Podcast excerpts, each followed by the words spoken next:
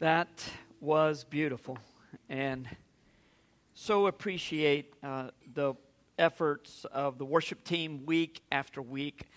Today, I actually thought as I was, as we were singing, I was thinking, you know, it's really a possibility. And then I thought, nah. I, sometimes, there are so many times I just wish we could sing after the sermon. Because you can't imagine how much truth that is in the message is expressed in the songs, and it reinforces the truth of the word. I appreciate so much uh, the work that David does every week on that, and occasionally, like the last two weeks, it's been Andrea and Sarah have um, put the songs together and they do so looking at the text. I'm not that terribly involved in that process. Occasionally I'll say, hey, let's, I want a particular song here, and it's usually something like As the Deer. When I say pass it on, he says, no, we're not doing that. And, you know, so, I mean, and I get that. I mean, I need to, you know, be checked like that. So, um, but just know that there's so much more that goes on as these guys lead us into worship. And, the, the practice and, and the, the, the care that they give to doing as it is stated in the Old Testament when the uh, different Levites were chosen or the different ones to sing and lead and worship. Uh, only the best were allowed. So this is the cream of the crop of Harnett County. It's up here every Sunday morning. So thank you, worship team, for all that you do going through the Gospel of Mark, uh, we've hit a place where there are going to be some times where there's just a lot of truth and, and it's not a lot of application, and that really bugs some people. I've talked in the past about trying to do three things on Sunday morning when we preach. One, explain what the text means. You know, that means we'll bring in sometimes original languages, context, uh, the culture of the day, the grammar, the way certain things are structured. There's a lot to just understanding what a particular passage means. You can't, most of, a lot of you use devotionals. And uh, Allison uses some devotionals by people that I really trust. And yesterday I was saying, she says, I usually go back and then I read the verse and, and I read the context. And I said, does it always stick with the context? She said, Well, you know, usually they're pulling out a particular thought. It's difficult to, to be a, a verse here and a verse there kind of Christian. I mean, it's awesome, it's easy, but you're not always getting the full truth. So when we're preaching on Sunday morning, trying to explain what surrounds the passage, think about how much of your theology is built around a verse here or a verse there. Not saying that that's not legit, it is, but as long as you understand a bigger picture of Scripture. So, one, we're always trying to give the meaning of what's being said. Two, um, we're trying to make application because God's Word is given for us to bring life to us through Jesus. And if Jesus is in us, we ought to be different people. Now, thank God the gospel extends to us well beyond the days that we're saved. And 1 John 1 indicates that when you sin, confess your sin and then move on. We're going to sin until the day we stand before Jesus, but He is conforming us to the image of Christ. We should be becoming different people. And so there's application. This is how God wants me to apply this text to my life. and sometimes it's going to be a little different for you than it is for me and the word is like that it's not that the verse that the word means something different to you than what it means to me god's word means what it means but there are lots of different ways the holy spirit might apply that same truth to our lives that's why you look at one verse today and you say oh this is what i need to focus on you look at it five years from now and you say oh whoa I got to focus on this. And, and they're both there. It's just that we see more and more as we go. And then the third thing is, is to provide a grid that helps you to interpret Scripture. And it's so important in the Gospels.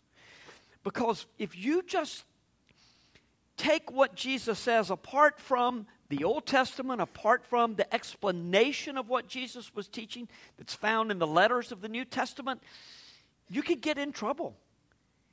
Um, and so, there are times, especially going through the gospel, that it's more teaching than it is application. Now, this week is a lot of teaching. Next week is a lot of application. David's going to be preaching from the Great Commandment next week about what does it mean to love the Lord your God with all your heart, soul, and mind. But here's the setup for that. And, and, and the title of today's message is Drawing the Lines Clearly. Jesus is putting a distinction between him and the religious leaders of the day.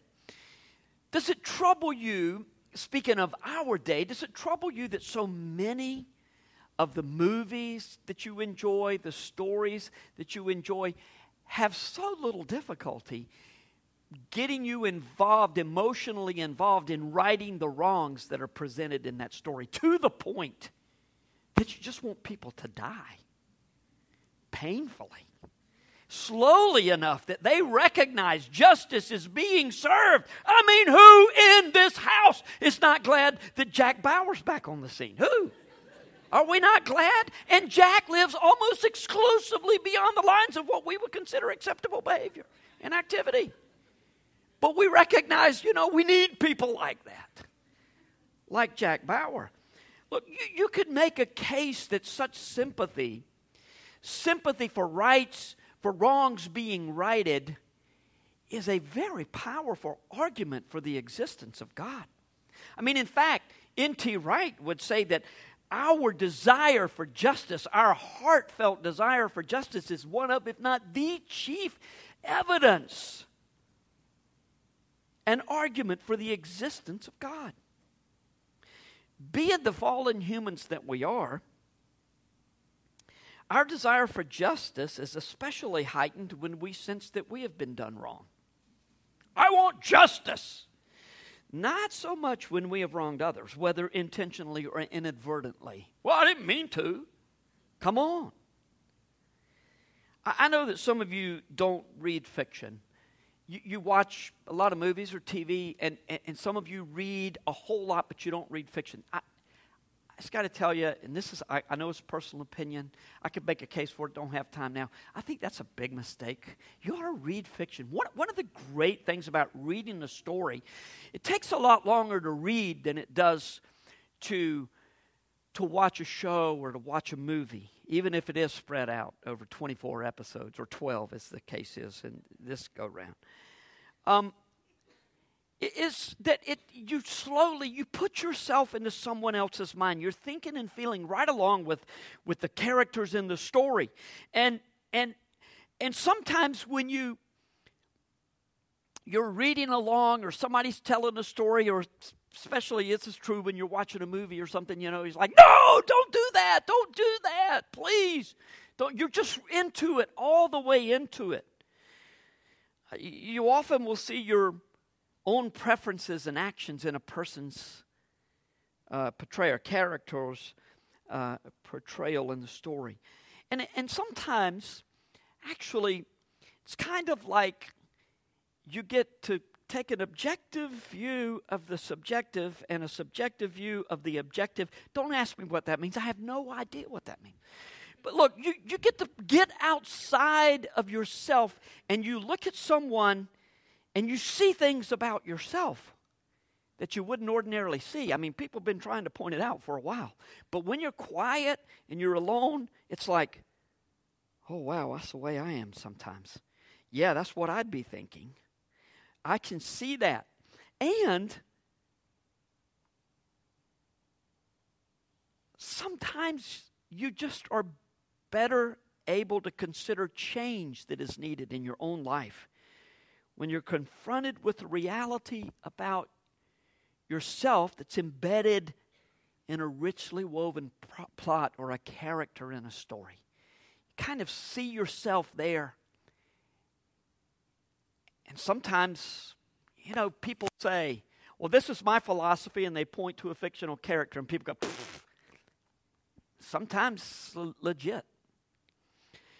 How would you feel, though, if someone told a story or a parable or an allegory that drew you in especially where you said, yeah, yeah, yeah, publicly, and then they, at the very end, exposed you for the fraud and the hypocrite you are. Exposed the very core of your being to the world. Especially if this is a magnificent story and it painted you as the villain and your opponent as the hero, how would you feel? Probably not too happy. In Jesus' day, there were no movies. Very few people had were privileged to own books, particularly works of fiction. But stories were told in public settings, and there was much debate. Listen, this was it was like the movies of our day. When there's a masterful storyteller in town, everybody went to hear it. Now, for Jesus, excuse me, they went to be fed and be healed and all of these things, but they were mesmerized by his stories. And when a master storyteller was working his magic and he invited participation from the audience, they would get emotionally involved. And they were just as much into those moments as you will be this week watching a movie, watching a television show, reading a book. They were into it. So, our text takes us to just such a moment. We're going to begin in Mark chapter 12, verse 1. And although the message is going to include all the material through verse 27, and it's three separate pericopes, is a fancy word for units of thought. It's like a complete unit of thought. Three different stories, three different sections. And, and it's really hard. I'm going to do my best to segue from one to the other, but these feel unrelated. It's all related, though. It all ties in, and man, does it come with a powerful punch next Sunday. So, Mark 12, we're going to read verses 1 through 12. Would you please stand, as is our custom? for the reading of God's Word, and please note that I'm reading from the English Standard Version. And he began to speak to them in parables. A man planted a vineyard and put a fence around it, and dug a pit for the winepress, and built a tower, and leased it to tenants, and went into another country. When the season came, he sent a servant to the tenants to get from them some of the fruit of the vineyard. And they took him and beat him and sent him away empty handed. And he stuck to them, sent to them another servant, and they struck him on the head and treated him shamefully. And he sent another. him they killed. And so with many others, some they beat, some they killed he had still one other, a beloved son. Finally, he sent, them to, sent him to them, saying, They will respect my son. But those tenants said to one another, This is the heir. Come, let us kill him, and the inheritance will be ours. And they took him and killed him and threw him out of the vineyard. What will the owner of the vineyard do? He will come and destroy the tenants and give the vineyard to others. Have you not read this scripture? The stone that the builders rejected has become the cornerstone. This was the Lord's doing, and it is marvelous in our eyes. And they were seeking to arrest him, but feared the people, for they perceived he had told this parable against them. So they left him and went away. Let's pray. Father, um, there is much for us to know so that we might understand not only your word, but your desire for us, your plan for us.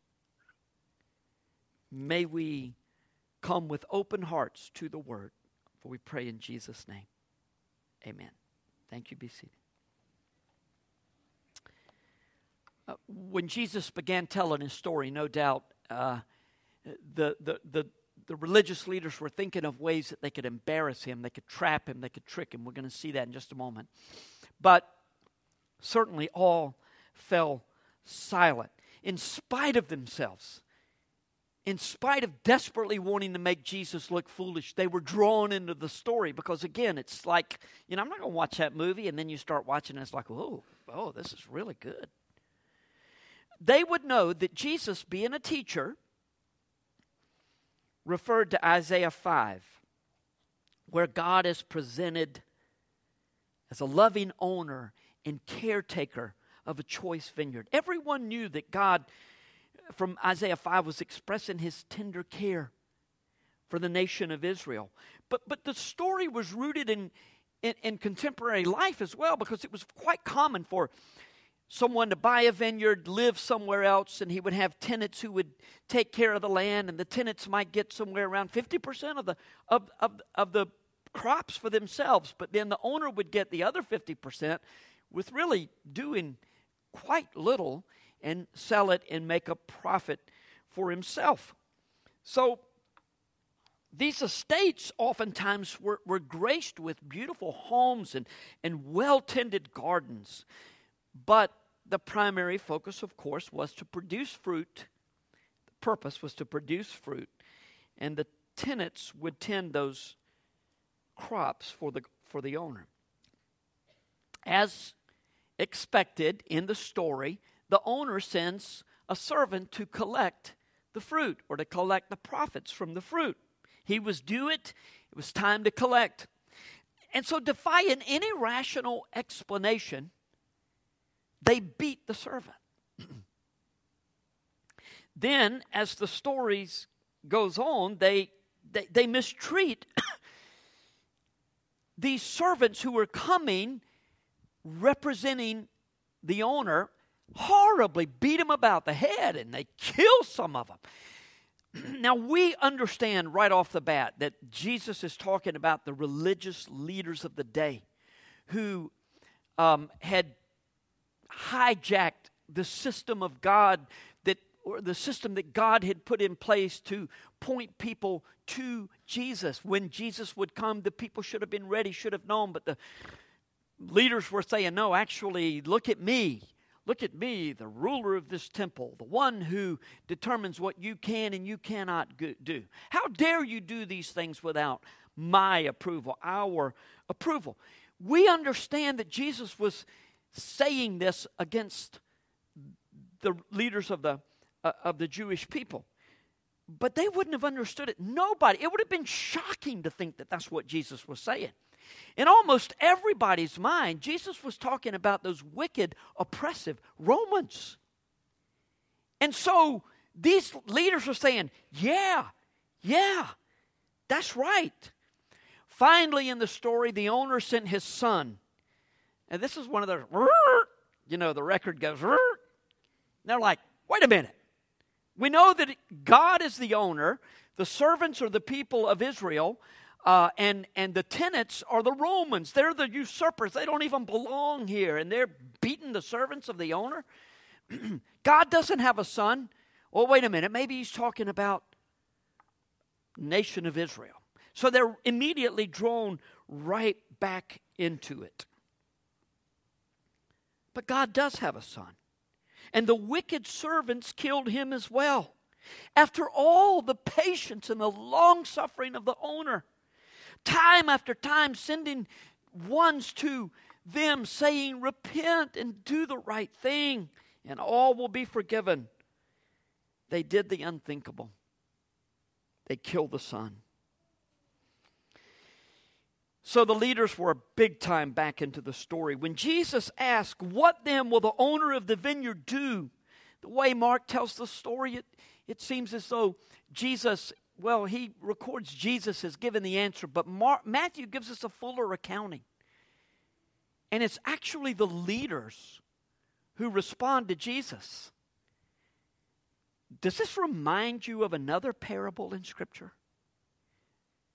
Like one in the Old Testament when King David had committed adultery and had the woman with whom he had sinned killed so that when she delivered a child, nine months later, it wouldn't look like You know, it's a lot different back then. You could be married, and in fact, the king, man, he could say, Hey, you're mine, you're mine.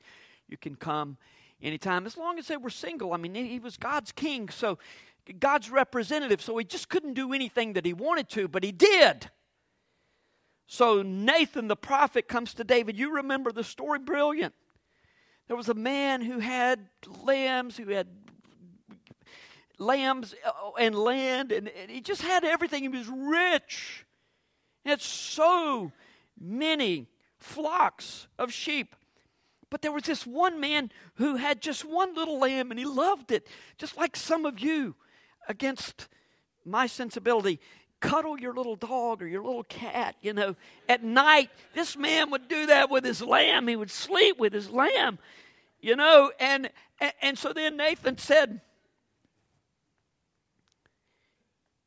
But you know, this rich man had guests, and instead of taking one lamb from his own flock, he went and snatched this poor man's one possession, his one lamb, and he killed him. David didn't ask for the question. He just said, As surely as the Lord lives, bring him right here. And Nathan said, He's going to die. Nathan said, You are the man. Didn't I give you, God said, all of this and you go and take another man's wife and have him killed. You know, the difference is a huge difference. I'll talk about it in a minute between David and these leaders. Well, this is exactly what has happened. But Jesus has set them up. He's told the story. And he said, What will they do? And Matthew says it this way this is what the leader said He will put those miserable wretches to a miserable death and let out the vineyards to others who will give him the fruit in their seasons. Just imagine what they have just said. They have really spoken their own condemnation. These who have killed the Son of God will be put to a miserable death, those miserable wretches, and God will give what is theirs to another. What is their privilege will be given to another. So instead of saying, You are the man, Jesus chided them for not knowing the scriptures. We're going to hear this again in Mark 12. Remember, these new men, these men knew more about the Old Testament than anybody alive. Nobody knew the, the scriptures as well as these guys did. And Jesus said, You don't know anything, do you? And when he quoted Psalm 118, 22 to 23, they knew, they knew that Jesus was not speaking about the Romans, but rather he was speaking about them. Jesus was, and Jesus is the cornerstone. Think about that next time we sing that song. He is the cornerstone. Already in Jesus' day, Mark or excuse me, Psalm 118 was considered a reference to the Messiah. Jesus was and is a stumbling block. People can't, can't get past Jesus. Look, most there are very few people that care about if you believe in God, they believe in God. But when you say Jesus is the only way, that's where people say, What? How dare you? Who do you think you are? It's not who I think I am, it's who Jesus claimed to be, and I believe him. Jesus was and is a stumbling block. Either you believe and follow him, or you will be crushed by that rock. Does that feel offensive to you? It is, but it's offensive in the, in the kind of way that if, you know, someone believes that he or she can fly and they're about to step off the top of a 35 story building, and you say, uh, gravity is going to work against you here. That's offensive. If you believe that Jesus is the only way, you better tell people. This is what he said. And this is what he expects. Now, look, these, these are the most religious people of the day, the finest people you'll ever want to know. And Jesus has condemned them. He pronounced judgment on the leaders as a prophet. He told the people that their hope of a relationship with God is not in the law. In fact, it's in me. Remember, they already hated him. But after he said that, they said, Oh, you know what? That's I think you're right about that. Not hardly. See, Jesus was not saying that there was anything wrong with the law. There's something wrong with us. We're incapable of keeping the law. And when we put our hope in the law, there's nothing waiting us but condemnation. Nothing. There is no room for boasting, Paul says in Romans 3, in the flesh. None.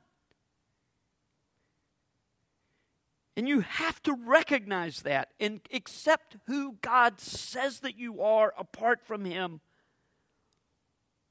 before you can receive the good news that Jesus died for us.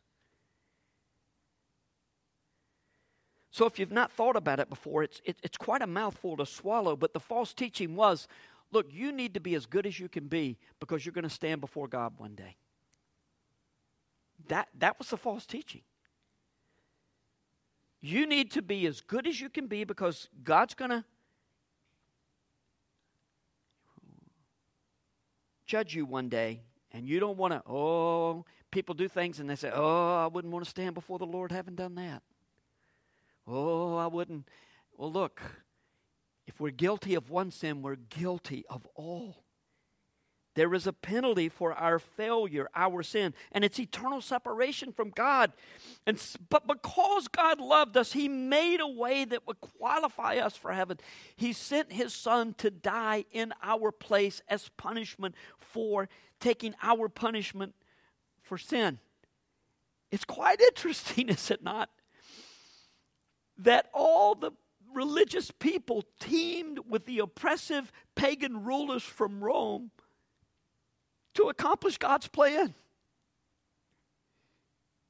They thought they were putting an end to this mess and getting on with the business of God, and they were accomplishing God's plan. We're going to put an end to this nonsense. Well, actually, you're fulfilling God's will. And either you will be attached to the cornerstone, the main anchoring stone of, the, uh, of God's new temple, or you will be crushed by this rock. That was Jesus' very direct message. And when someone says, Why can't you share love like Jesus did?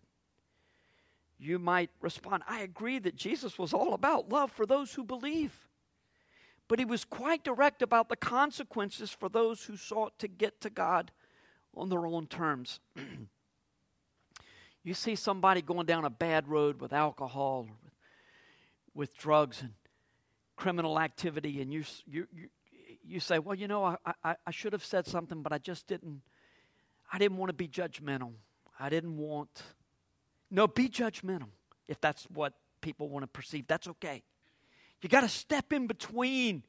And all we're doing when we share the gospel and we say there are grave consequences is we're trying to get in front of somebody who's wanting to jump off the building. You hateful thing. What are you going to be? What are you going to do? Tell the truth. Let the Holy Spirit. And by the way, I know I was. Maybe you were, maybe you weren't.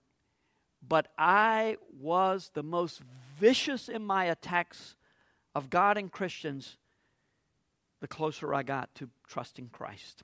I mean, everything in me was fighting it. I didn't want to do that. It was the most ridiculous way that people were acting, and I didn't want. And so I fought against it, but somebody they kept telling me the good news. And then I believed. Either we come to God on our, our terms or we come to Him on His terms.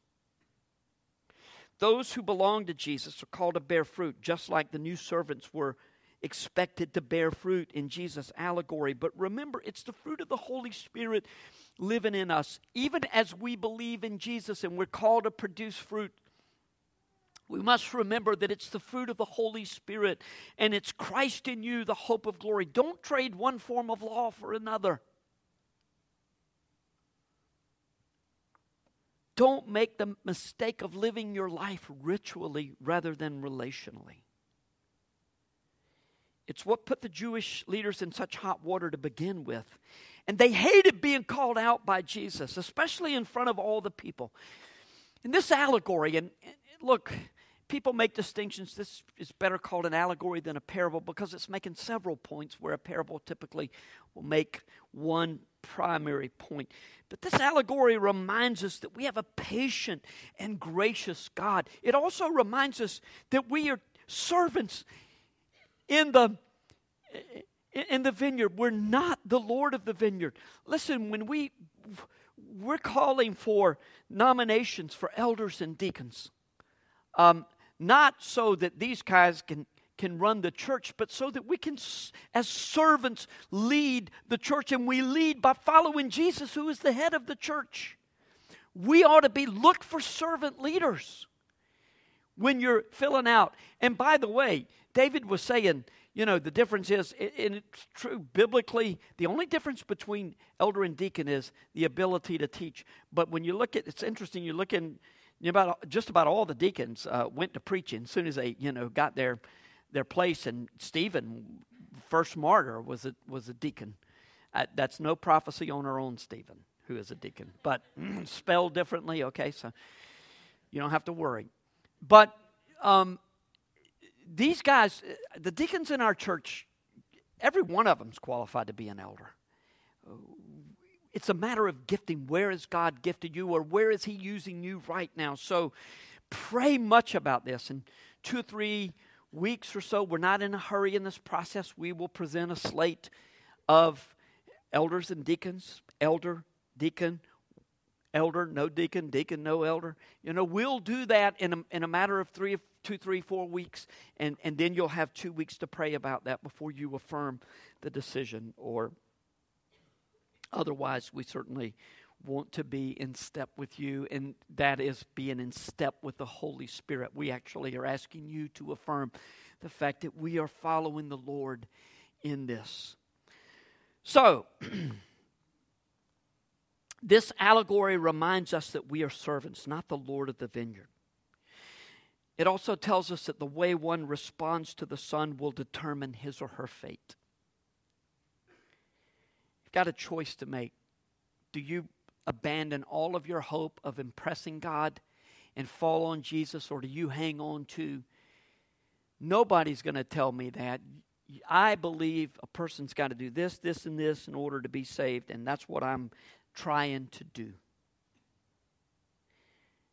When somebody says, I'm just trying to get to heaven, let you know they not really, they don't understand the gospel. That our only hope is in Jesus, but He is a sure hope. When we trust in Him, it's a done deal. If we do, we will bring forth fruit, the fruit of the Holy Spirit. For many in our day, God can seem like the absent landlord and, and foolishly think uh, that they can behave in any way they want and there are going to be no consequences. But we owe everything to the Lord of the vineyard. Kiss the Son, lest he be angry and you perish in the way, Psalm 2 tells us. Well, the leaders had no such interest in kissing Jesus and, and linking arms with him and, or falling in behind him, falling on their face and worshiping him. They joined forces, in fact, to lay traps for Jesus. It, it would be difficult for us to understand that level of animosity that these various groups in Israel had for one another. You think Republicans and Democrats and libertarians don't like each other much? Oh my goodness. These guys hated each other, but you know what? The, the enemy of my enemy is my friend. And so they joined together and said, We're going to we're going to bring this guy down. Time after time, they asked Jesus questions in an attempt to get him to say something that would cause him to be arrested by the Romans or to lose support, popular support amongst the people. They did that over and over, time after time. They failed. In this next section, the past section, it was chief priests and elders and scribes. Now it's the Pharisees and the Herodians, and there's some overlap in these groups. The Pharisees and Herodians came together to have a go at Jesus. Pharisees were very religious, Herodians were very politically minded. They cared a great deal about economics, but these groups worked together and they asked Jesus a question about taxes. This is a actually a brilliant question for Jesus. They were convinced that it was a brilliant question. Teacher, we know that you always tell the truth. You don't care about what others think of you. You don't worry what your answer just say what you think because you don't care what anybody thinks. Go ahead, you, you make these bold statements. What do you have to say about this? You don't show partiality. It's interesting, isn't it, that even as they commended Jesus for his sincerity, they were phony as you could possibly be. They were wrong, though, about Jesus. Jesus does show partiality. And he does not give straight answers to those who are not really interested in the truth. So, Jesus, should we pay taxes to Caesar? See, the leaders made the mistake of assuming that Jesus was radical, that he was a revolutionary, that he was calling for the overthrow of Rome. I'm the king, everybody needs to worship me. And if he said, Yes, pay your taxes, if he said no, then, then, then of course the Herodians, especially who had connections, real close connections with the Romans, would have him arrested. But if he said yes, pay your taxes, then those who were zealots in, in Jesus' crowd of followers would turn away. He would lose support among those who wanted the overthrow of Roman rule. And listen, again, this feels like it's crazy, but remember, less than 200 years earlier, uh, the Jews had been able to rebel against the, the, the Greek oppressors and throw them out. So it's not that far fetched that they might do this again. And everybody listening to Jesus knew somebody who had had property seized or had been actually sold into slavery. The Romans, you know, this Pax Romana that we speak so highly of today didn't feel so good if you were under the rule of Rome in that day. So, what are you going to do? First of all, Jesus' answer exposed their hypocrisy in a flash. He think about it. He asked for a coin, a coin that he didn't possess. Now, what's on that coin? Whose image is on that coin? Caesar, but there's a lot more than just Caesar's image on that coin. There's an inscription underneath that says Tiberius Caesar, August, son of the divine Augustus, divine Augustus, claiming divinity for Caesar. On the reverse side was a picture of a woman who was either a pagan priestess or Livia, the wife of Augustus, mother of Tiberius. See how I worked that mother of Tiberius on Mother's Day? See how I worked that in? they had to dig through their purses Jesus says, Give me a coin. And it's like, A coin? And they're, they're trying to figure it out. But someone produces a coin. And in doing so, what does it show? They had no qualms about doing business with Caesar and about bringing a coin that was, for all practical purposes, a portable idol right into the house of God. They're trying to trap Jesus, and he turns it around, and, and, and they're devastated in a moment. They already paid tribute to Caesar by carrying the coin. So Jesus said, in effect, let Caesar have his idols and give to God what belongs to him. What does belong to him? Again, next Sunday, you'll hear the answer. When Jesus says to pay what is owed to Caesar, he's not saying that Caesar is only in charge of government and God is only in charge of religion. Um, nor is he saying that the church will become all powerful over the political realm as well as the spiritual realm. There are several conclusions that we can draw from this text. First, Jesus rejects violence as a way of elevating the kingdom. The leaders mistook Jesus for just another revolutionary. This misnomer, in fact, has been used by a lot of people to justify the overthrow, the violent overthrow of a government that they consider to be unjust, and they do it in the name of Jesus.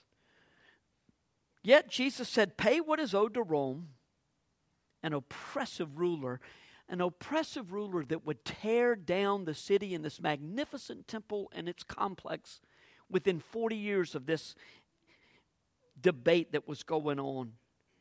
And they would do so, the Romans would do so in response to a Jewish rebellion. The second conclusion we draw from teach, Jesus' teaching is this Jesus doesn't encourage his followers to completely drop out of society. That's what a lot of people would like to do, isn't it?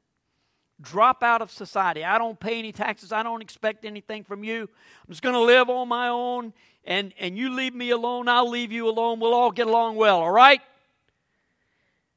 Um, but that's not what Jesus says.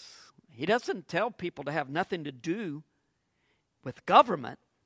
Even as citizens of the earth or citizens of heaven, we're called to be the best citizens that we can be on earth. We're not free from civil law, which was established by God to promote order. And if you think our government is oppressive, please smell a big bag of coffee. Not compared to Rome, where it's nothing.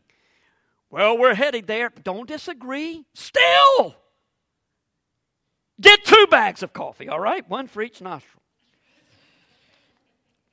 Third, Jesus limit what, limits what one owes to the government. The image and inscription on the Roman coins implied that Caesar was God. Jesus rejects the notion out of hand, as would the Pharisees. But Jesus also exposes the Pharisees' hypocrisy by proving that they do business with Caesar with the coin that came from their own pockets. If we make use of the state's money, we travel the state's highways, we are bound to pay taxes. I am as conservative or more conservative politically than you are and economically. But don't get too distracted by this I don't know that the government government needs. I agree, government needs to get off our backs. I, am I'm all about you know free market system. I, I I am pay as little taxes as possible, but we owe something to Caesar, whether we like Caesar or not.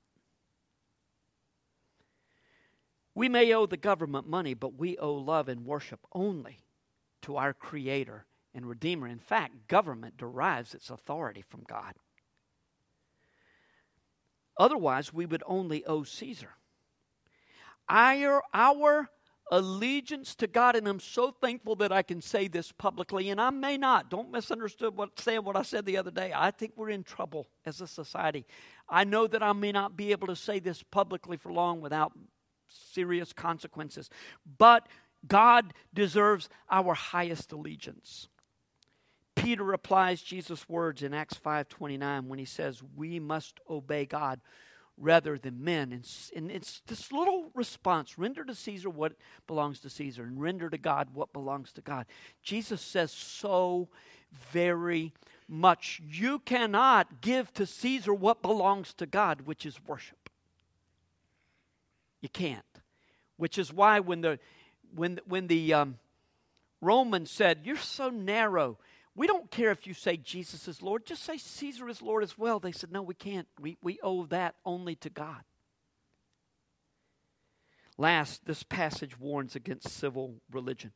Look, if, if you were in the church history class this past fall, you realize what a negative impact the elevation of, of Christianity to state religion had on the church when Constantine became emperor of the Holy Roman, or it wasn't Holy Roman Empire at the time. And see what a, what a tricky thing it is Holy Roman Empire. That's an oxymoron.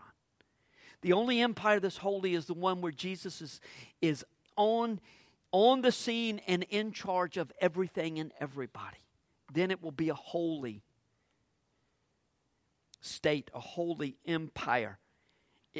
Early in the fourth century, when Constantine said we're going to treat Christians with toleration, and then he said, in fact, we're going to elevate Christianity to the chief religion, and then tolerance went out the window. I'm, I, I cannot bear almost the society's take on tolerance today. I say I can't bear it. That's really not even the best way to say it because I don't want to project a particular spirit or attitude, but it's, it, it's an, an unjust expectation of tolerance that everyone is tolerated except for the Christian belief. But you know what? God's bigger than that. And people didn't go around saying, hey, let me be heard. They just quietly spread the gospel in the first century and it overtook the Roman Empire.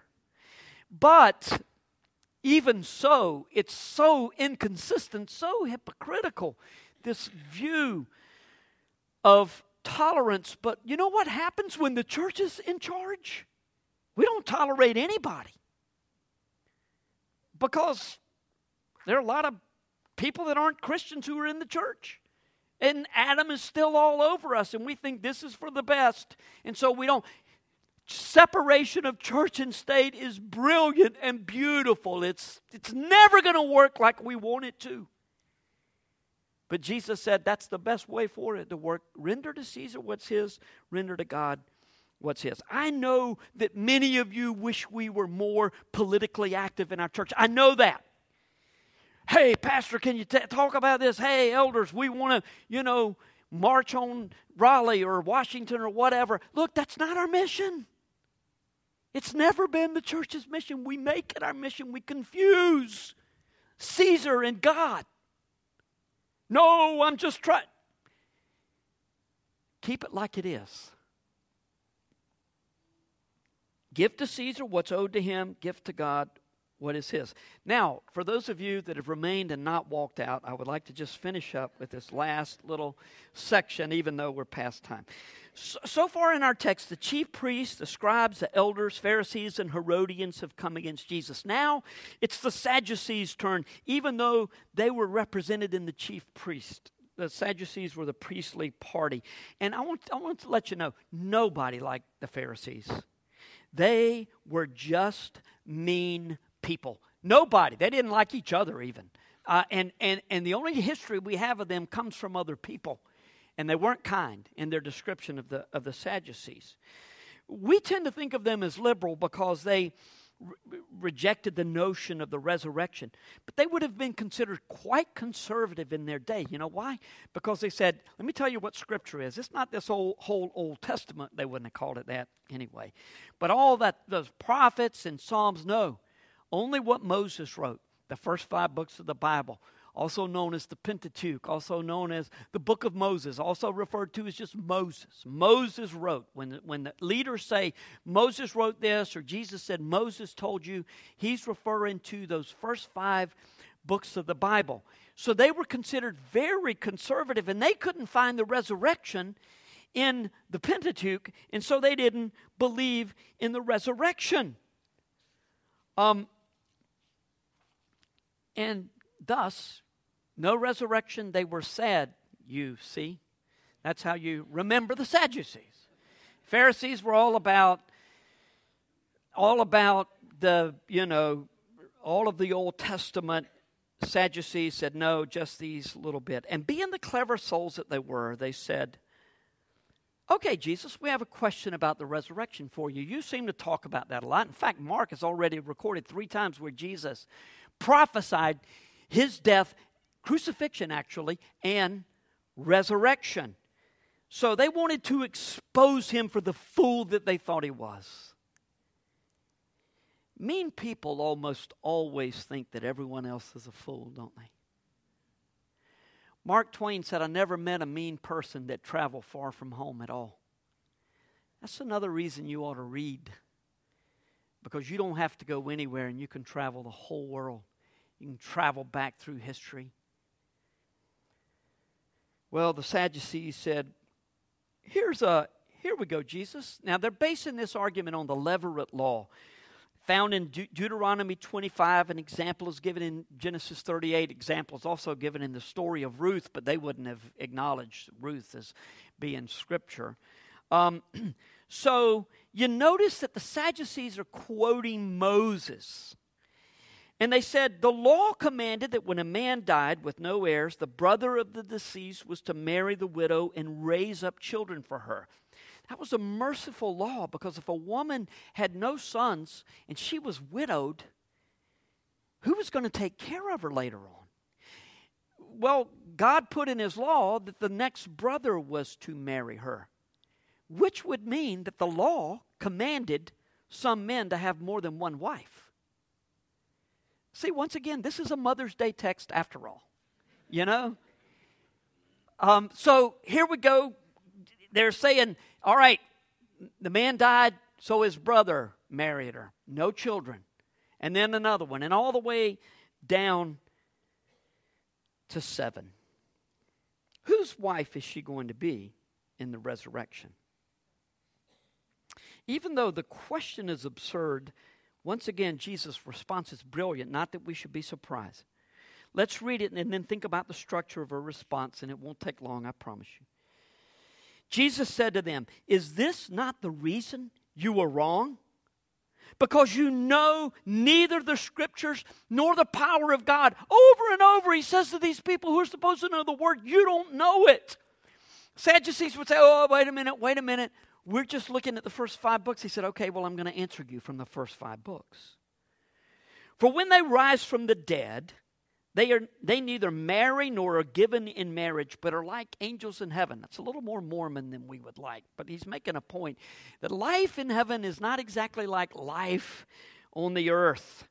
And as for the dead being raised, have you not read in the book of Moses?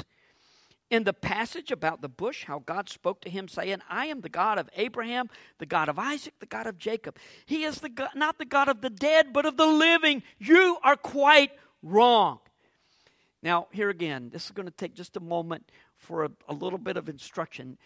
Jesus is using a, a chiastic structure, a pattern in his teaching.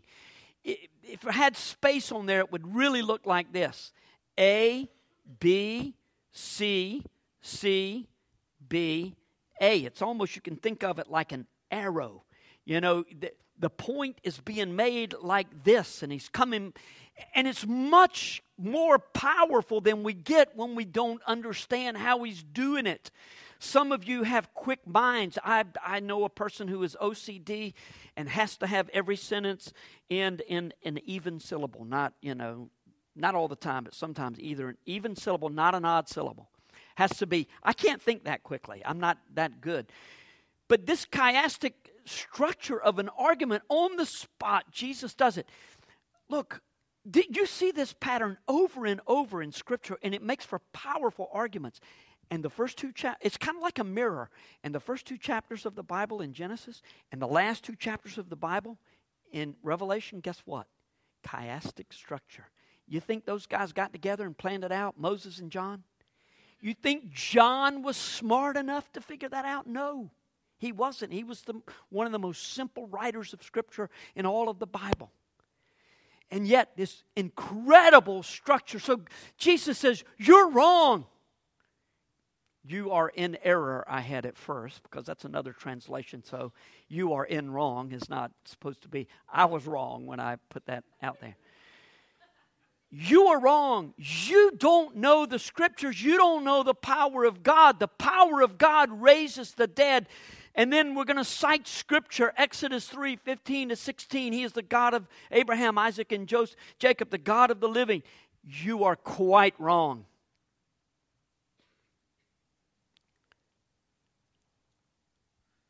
I wish I could talk more about the structure that it's used, but there are a few conclusions from this important teaching. And again, we get to the application next week. I, I did, though, I just want you to be on the lookout for this pattern in Scripture. You read commentaries and they talk about a chiastic, a chiasm or a chiastic structure in Scripture. This is what they're referring to. And, it, and it's built in such a way that it packs quite a punch. From what Jesus said, it's clear that we're expected to know the scriptures, which is why there's so much teaching in today's message. And we are to acknowledge and trust the power of God As for what life will be like in the resurrection, we are told remarkably little. I mean, even though Jesus rebukes the Sadducees for their lack of knowledge about the afterlife, he doesn't really give us a whole lot of description about what life is going to be like there. But he does say, with regard to family, heaven's not going to be like it is here. Isn't it interesting when people give their reports of brief times that they have sensed that they're in heaven and I don't know. I, I, I, really can't respond to it. But it's interesting that it's always family. You know, we family is the most precious thing to us on this earth. And so we think that surely family is going to be important in heaven. Well, unless you're Elisabeth Elliot and you've had three husbands. You know, I mean, it's not like there what it is here, and especially women. You know, I hear women all the time. Oh, oh, oh I just want to think that we're going to be, you know, eternal soulmates and this kind of thing. But where's the emphasis going? It's going on family. But you know what the emphasis is in Scripture? About the next life is Jesus. He's the center and the focus of our affections. I have no idea how it's going to work. I know that relationships, the way that God designed male and female relationships, is a very important thing to us. And, and who knows if what happens in heaven, we don't know. I know that someday there's going to be a new heaven and a new earth, and there's a sense that life is going to be, you know, just perfect here on this earth. How it's going to work, I don't know. We're not told. I can tell you this, though. You're never going to say this. You're never going to say, man, it's really great here, but you know what? Uh, I just wish it were like it was on earth.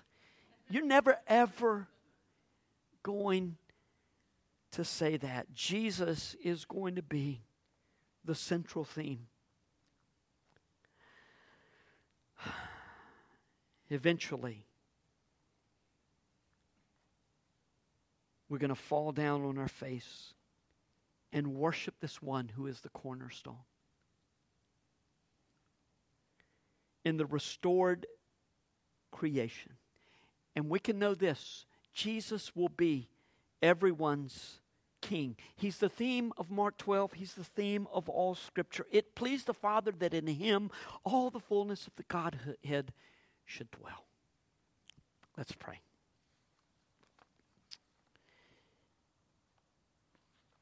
Jesus, we are unworthy to stand in your presence. We are unworthy to be called a joint heir with you in all the blessings of God. We are unworthy, Father, to be able to come into your presence. It's all because Jesus died in our place.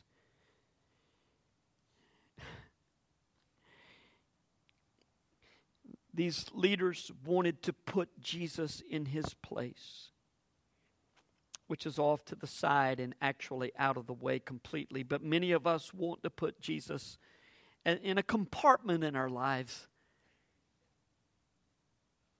be king over us, rule over us, make us like you, Jesus, even though we know that the way of the king is the way of the cross. And as we follow you, we are being led to the cross. We're so grateful, Jesus, that you died that we might have life. We love you. We trust you. And we pledge yet again our allegiance to you, and only that is done in the power of the Holy Spirit. Amen. Would you please stand together?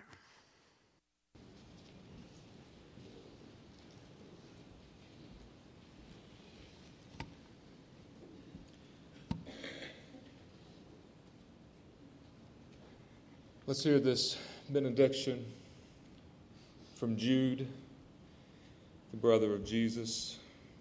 I got that right, right? Yeah. sorry. Half brother of Jesus. Yes.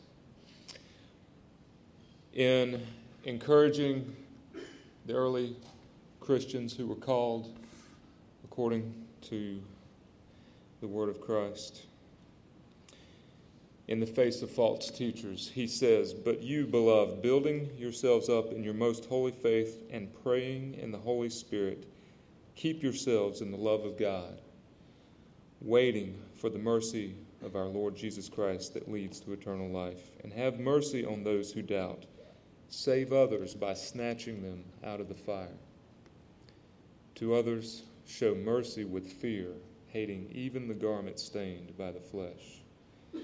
And now to him who is able to keep you from stumbling, to present you blameless before the presence of his glory with great joy.